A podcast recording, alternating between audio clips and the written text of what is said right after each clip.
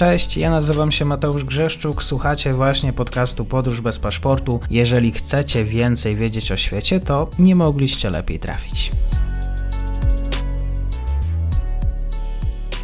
Partnerem odcinka jest Oanda, TMS Brokers, dom maklerski obecny na rynku już od ponad 20 lat. W opisie odcinka znajdziecie link do aplikacji, której możecie otworzyć konto maklerskie i grać na giełdzie, a wcześniej potrenować na koncie demonstracyjnym. Jeżeli otworzycie konto za pośrednictwem tego linku, dostaniecie na start książkę o tematyce inwestycyjnej. Zapraszam, Mateusz.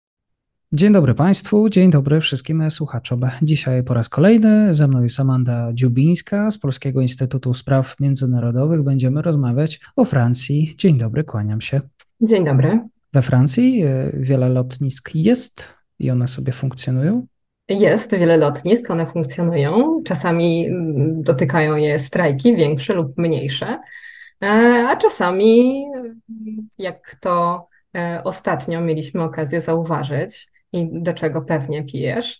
Te lotniska stara się zastępować jednak e, peronami kolejowymi i stara się skłaniać Francuzów do tego, żeby wybierali kolej, a nie mhm. połączenia lotnicze. No ja o francuskiej kolei słyszałem dobre rzeczy, ale to jest tak, że w każdym dużym francuskim mieście jest lotnisko? To jest tak, że w większości tak, w, e, są te lotniska i one obsługują no, dużą liczbę połączeń, e, głównie krajowych oczywiście, plus e, wielkie lotnisko takie jak Charles de Gaulle w Paryżu, które jest jednym z większych lotnisk przesiadkowych. Francuzi często i chętnie te połączenia krajowe wybierają, także infrastruktura lotnicza jest, zresztą sam przemysł e, e, lotniczy, branża lotnicza i lobby lotnicze również jest bardzo silnie e, we Francji, we francuskiej gospodarce ulokowany. A sam Paryż ile posiada lotnisk, tak z ciekawości jeszcze? Paryż, tak, Paryż ma przede wszystkim jedno największe lotnisko, o którym wspomniałam, czyli Charles de Gaulle.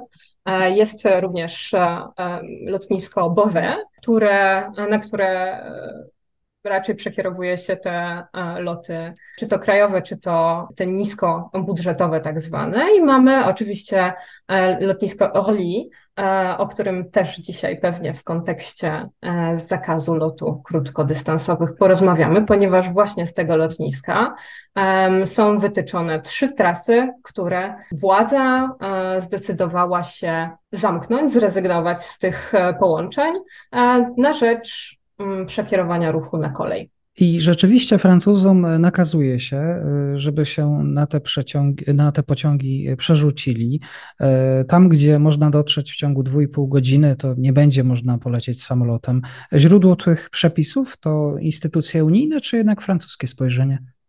No, gdybyśmy mieli um, spojrzeć na początki tej, tego pomysłu zakazu krótkich e, e, lotów krajowych, to w sumie musielibyśmy chyba cofnąć się aż do e, obywatelskiej konwencji dla klimatu, która została uformowana, ukonstytuowana jeszcze w 2019 roku, w październiku 2019 roku. Wówczas ona powstała na wniosek byłego premiera Eduarda Filipa. No i to był taki eksperyment francuski, francuski w zakresie konsultacji społecznych e, i włączania obywateli w takie procesy podejmowania decyzji na poziomie e, krajowym. No i wtedy ta konwencja stworzyła taki panel obywatelski, on się składał z około 150, chyba 150 losowo wybranych Francuzów i co do zasady miał za zadanie opracować taki zbiór kroków czy zbiór przedsięwzięć, które powinno podjąć państwo francuskie po to, aby zredukować emisję gazów cieplarnianych we Francji. No i efektem pracy tej obywatelskiej konwencji dla klimatu było blisko 150 postulatów, również tych, które dotyczyły e, lotów branży lotniczej. I jedną z takich propozycji była właśnie propozycja dotycząca ograniczenia połączeń kolejowych, e, wówczas, kiedy mamy alternatywne połączenie kolejowe. No i prezydent Macron po pracach tej, tej konwencji e, zobowiązał się, że większość z tych postulatów zrealizuje. Okazało się jednak, że to nie jest ani takie proste, ani takie oczywiste i w rzeczywistości prezydentowi udało się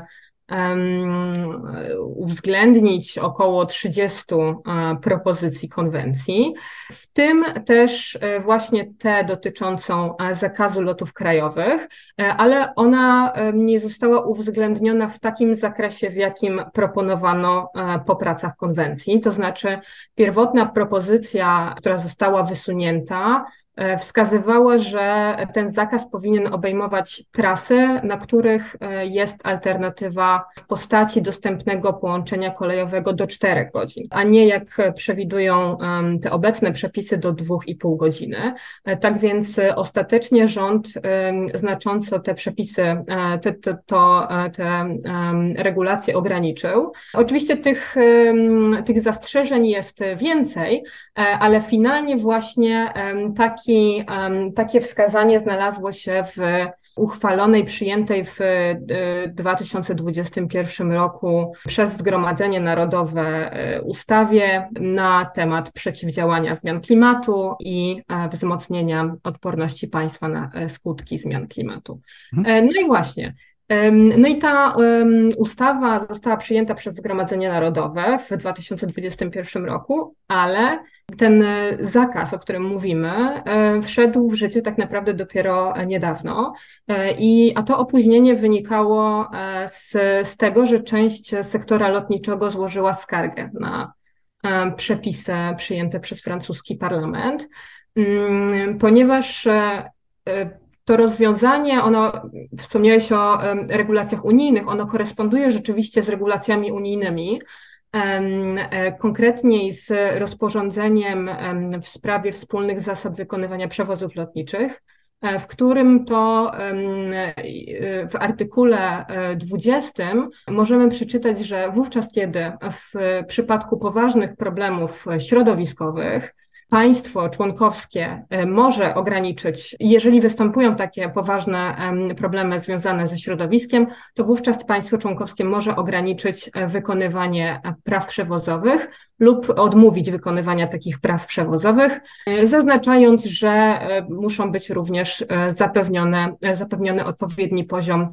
usług. No więc wpłynęły dwie skargi do Komisji Europejskiej i Komisja te skargi rozpatrzyła i ostatecznie w grudniu 2022 roku zdecydowała, że w bardzo ograniczonym e, stopniu, który realizuje te cele e, wspomnianej przeze mnie konwencji, ale e, że przepisy odpowiednie mogą ujrzeć światło dzienne i rząd może się zdecydować na wprowadzenie takiego zakazu.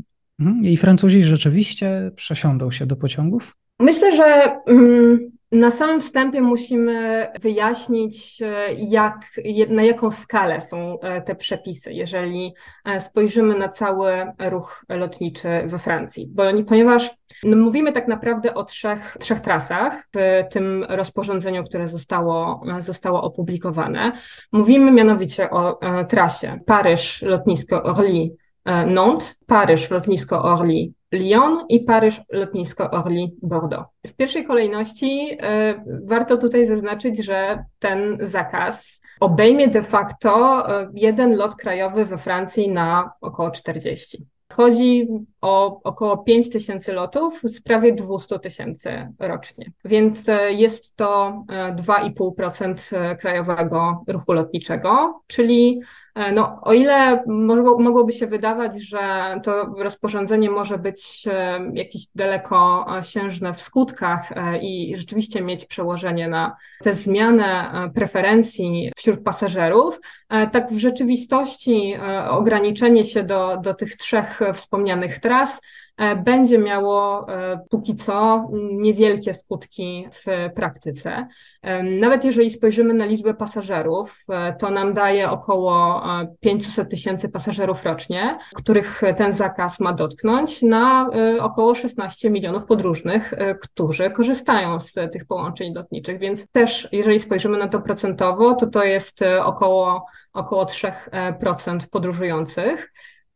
Więc jakby władze same stwierdzają, mówią to otwarcie, że zamknięcie trzech tras no nie doprowadzi do e, jakiejś drastycznej redukcji emisji e, CO2 z transportu lotniczego. To będzie około, szacuje się, że to będzie około 55 tysięcy ton, czyli znowu lekko ponad 2% całkowitej emisji e, pochodzących z lotów e, tych metropolitarnych we Francji rocznie, co z kolei przełoży się na 0,23% całkowitej emisji z sektora lotniczego we Francji i 0,01% całkowitych francuskich emisji.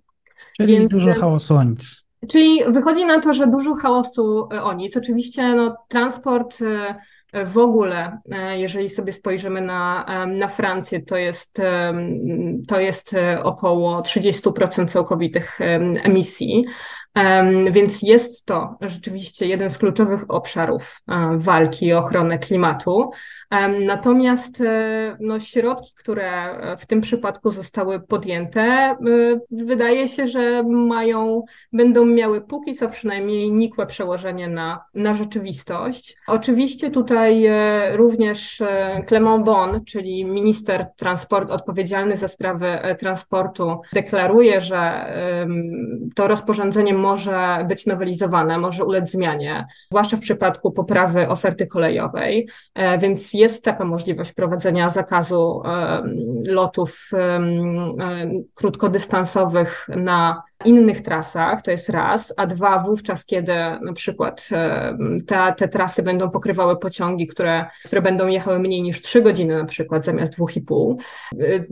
W, na marginesie tutaj równolegle jeszcze e, rząd ogłosił, że będzie rozbudowywał i modernizował linie kolejowe i, i na ten cel e, zadeklarował, że przeznaczy około 100, 100 miliardów euro E, do 2040 roku, więc plany rozwoju, rozwoju kolei równolegle oczywiście też są. A kolejną kwestią e, też równoległą do tego zakazu e, jest jeszcze sprawa zakazu lotów prywatnymi odrzutowcami, której póki co się nie udało rozwiązać, ale w Zgromadzeniu Narodowym stosowny projekt już został złożony, więc kto wie, może to jest jakiś kolejny krok, chociaż tutaj też wydaje mi się, że nie należy się spodziewać jakiegoś przełomu wielkiego. Mhm. No i protesty oczywiście i stan właśnie na kolei. Tak.